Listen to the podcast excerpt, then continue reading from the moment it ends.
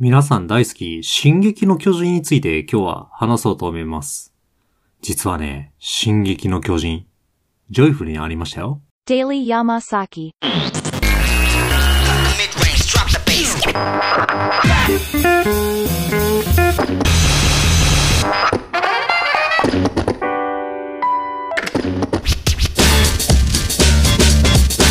Daily Yamasaki. 山崎です。えー皆さんこんばんは、えー今日もですね、山崎の10分間切り取って皆さんにお話ししていきたいと思います。えー最後までどうぞよろしくお願いいたします。え今日はですね、え4月20日日曜日、え収録を、まあ、貯めてしております。今、2本目。というところで何の話をね、しようかなと思ったんですがですね、先日ですね、あの、金沢の方に帰った時に、まあ、子供と、えーどこにお昼食べに行こうかなってお話ししてた時に、まあ、僕はね、行きたくなかったんですけどね、子供がどうしてもジョイフルに行きたいって言うんですわ。皆さんのね、地域の周りにジョイフルってありますか？まあ、いわゆるファミレスなんですけれども、最近こう、なんていうんですかね、マクドとか、マクドとかね、あと、なんていうんですか、ファミレス系って言ったところがね、なんか自分の体があまり受け付けなくて、どうしてもね、美味しいってイメージを持てないんですよね。まあそういったところで、まあね、子供はジョイフル行きたいって言ってるけど、ケーキ食べたいよね。じゃあ、ケーキが食べれるうどん屋さんにしようか、みたいな感じでね、あの別のところに導いてたんですけれども、結局ね、調べたらそのうどん屋がね、あの、たまたま、あ月曜日お休みだっていうところがあって、急遽、まあ、ジョイフル仕方なく、しぶしぶ行ったわけですよ。うわあ嫌やな、ジョイフルって。ジョイフルもね、決して美味しくないわけじゃないんですけれどもね、こうなんて言うんですかね、こう、学校の給食感がある食器を使ってるあたりがあんまり好きじゃなくて、なんかね、こう、値段の割に、そんなに美味しい感じがしないですね。中にはね、美味しいものもあるんですけど、やはりこう、ファミレスっていうだけで、なんか、厳選素材とかあんまり使ってないのかなというイメージをね、まあまあ、勝手に先入観なんですけど、持っちゃうわけなんですよ。まあ、残念な性格です。はい。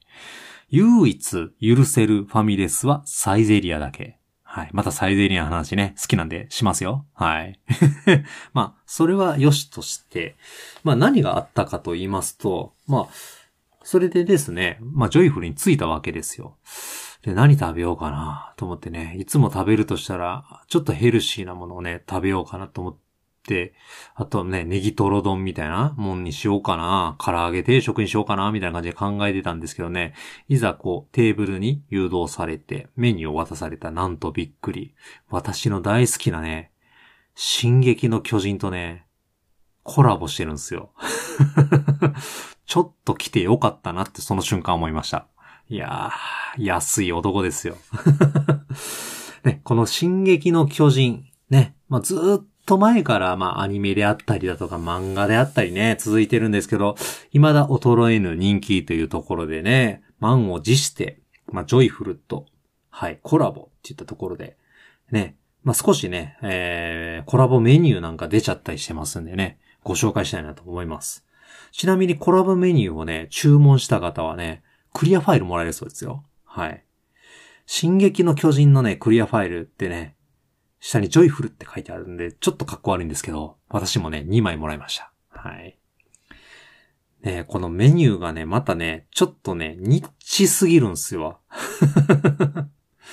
ちょっと読み上げてみたいんですけれども、まあ、一番上にね、書かれてるのは、超大型巨人の高熱ハンバーグ。はい。まあ、ハンジゾエのね、ハンジさんが研究している超大型巨人の熱気をね、ハンバーグで表現してるんですよね。で、まあ、これはね、なんとなくね、まあ、ちょっと無理やり感はあるんですけれども、まあ、美味しそうですしね。まあ、なんとなくイメージもできます。はい。えー、この下はね、ちょっと面白いですよ。えー、ミカサのスパッと切ったパンケーキプレートって言ってね、あのホットケーキをね、2分の1にね、スパッと切ってるんですわ。えー斜めにカットしたパンケーキは、黒蜜、抹茶をかけた、和風とホワイトチョコを盛り付けた洋風の2つの味が楽しめます。桜味のシロップベリーでミカサのトレードマークのマフラーを表現しましたということでね。シロップがね、ミカサのね、はい。あの、例のマフラーを表現してるって言うんですけどね、この写ってる写真からはね、そんな感じは一切わからないんですよね。ちょっとこのジョイフルの無理やり感、マジですごいと思います。で、こう次にね、紹介するこのリヴァイのそぎ切りローストビーフのご飯プレート。はい、969円ですね。これはですね、私も妻もね、同じもの頼んで食べました。まあ、プレートの中にはですね、まあ、それこそ、ご飯の上にローストビーフが乗ってましてね。あと、こう、チキン、グリルチキンか。グリルチキンと、サラダと、ポテトと、ウインナーが乗ってます。はい。まあ、どんな肉も切り刻むリーバイをイメージしたらしいんですけどね。はい。結構美味しかったです。こちらおすすめですよ。はい。まあ、その他にもう2品あるんですけどね。まあ、アルミンも出てきます。アルミンの調査兵団晩餐チキンバスケット899円ですね。はい。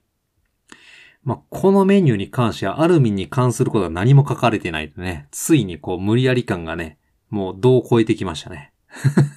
ちなみにね、今、今知ったんですけどね、テイクアウトもいけるみたいですよ。はい。えっ、と、4月11日15時から、えー6月13日までね、やってるみたいなので、まあ近くにね、ジョイフがあるよって方はね、ぜひ行ってみて食べてほしいなと思うんですがね、味は結構美味しかったです。ただ、まあこれが1065円で、まあまあいい値段だなと思いつつ、まあ僕からしてはちょっとね、足りないぐらいの感じでした。で、その中でね、唯一一個だけね、主人公忘れてますよね。なんと主人公のエレンはですね、デザートメニューになってるんですよ。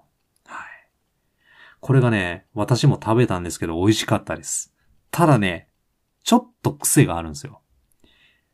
まあ、名前がね、エレンの一口残さず駆逐してやる、ベリーとザクロパフェ、669円って書いてあるんですね。で、そこにね、スポイトが刺さってるんですよ。赤い蜜が入ったスポイトが刺さってまして、スポイト内のシロップをかけてお召し上がりくださいって書いてあるんですね。まあ別にそのね、ザクロのシロップかけなくてもね、美味しいんですけど、まあもちろんね、かけてました。で、このね、商品のね、何を表してるかっていうのがね、もうあまりにもニッチすぎるんです。まあ書かれてる内容をお読みしますよ。ザクロ味のシロップをスポイトに入れ、エレンが巨人になるきっかけとなった注射を表現。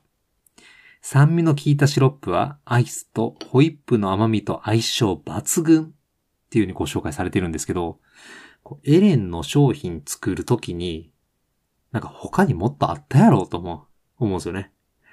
なんでね、こうお父さんからこう注射を打たれてね、まあ、エレンは巨人になれるようになったわけなんですけど、そのシーンってね、もうすごく描写がね、わずかなんすわ。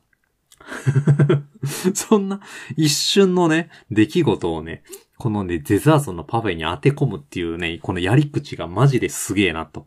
なんであんなところ、まあだからね、このね、メニューを考えた人は割とね、あのー進撃の巨人のファンなんちゃうかなと思ってね、ちょっとニコニコしてしまってね、妻と話が盛り上がってまいりました。はい。ただこのね、進撃の巨人ね、ずっとやってる割にね、まだアニメ終わらないんですよね。あの、アニメの方もね、シーズン1、シーズン2、シーズン3とやってきてね、その後もうようやく解決、完結するかなと思ったら次ファイナルシーズンなんですよ。でファイナルシーズンもね、前編と後編がありましてね。で、それが終わった後に、1年間ぐらいね、放送がなくて、ようやく今年のね、1月やったかな。1月にね、放送があったんですけどね、これがね、完結、ファイナルシーズン完結編。前編。はい。なんか嫌なね、感じがしますね。この、異様にこう、先延ばし感。はい。なんか、番組の、はい。いつまでも終わらない巨進撃の巨人のこの PR っていうところをね、ちょっと感じますけれども、はい。まあ、実際に次の放送いつかなと思って調べてみたんですよね。調べてみるとですね、はい。進撃の巨人。なんと次は2023年秋です。まあ、おそらくこの2023年秋で完結編後編って書いてますんで終わると思うんですけれども。いやー。ね、アニメも楽しみたい派なんですよ。もちろんね、あの、漫画もね、前回もちゃんと読破もしたんですけれども、このアニメでこう、動くね、エレンたちを見ながら、こう、物語の最後をね、えー皆さんと迎えるっていうのがすごく僕自身楽しみにしてるのに、この、なんて言うんですか、あの、このお預けを食らってる感じ。ね、なんとも言えません。ね、皆さんも同じような気持ちになってませんか？ね、こんだけ先延ばしたらね、もうええわってなら、なると思うんですよね、正直。はい。って言ったところでね、今日はね、進撃の巨人愛って言ったところをね、えー、この間、旅に寄った、ジョイフルで感じましたと言ったところをね、お話しさせていただきました。はい。じゃあ今日のお話はね、これまでにしたいと思います。それでは次のエピソードでお会いいたしましょう。さよなら。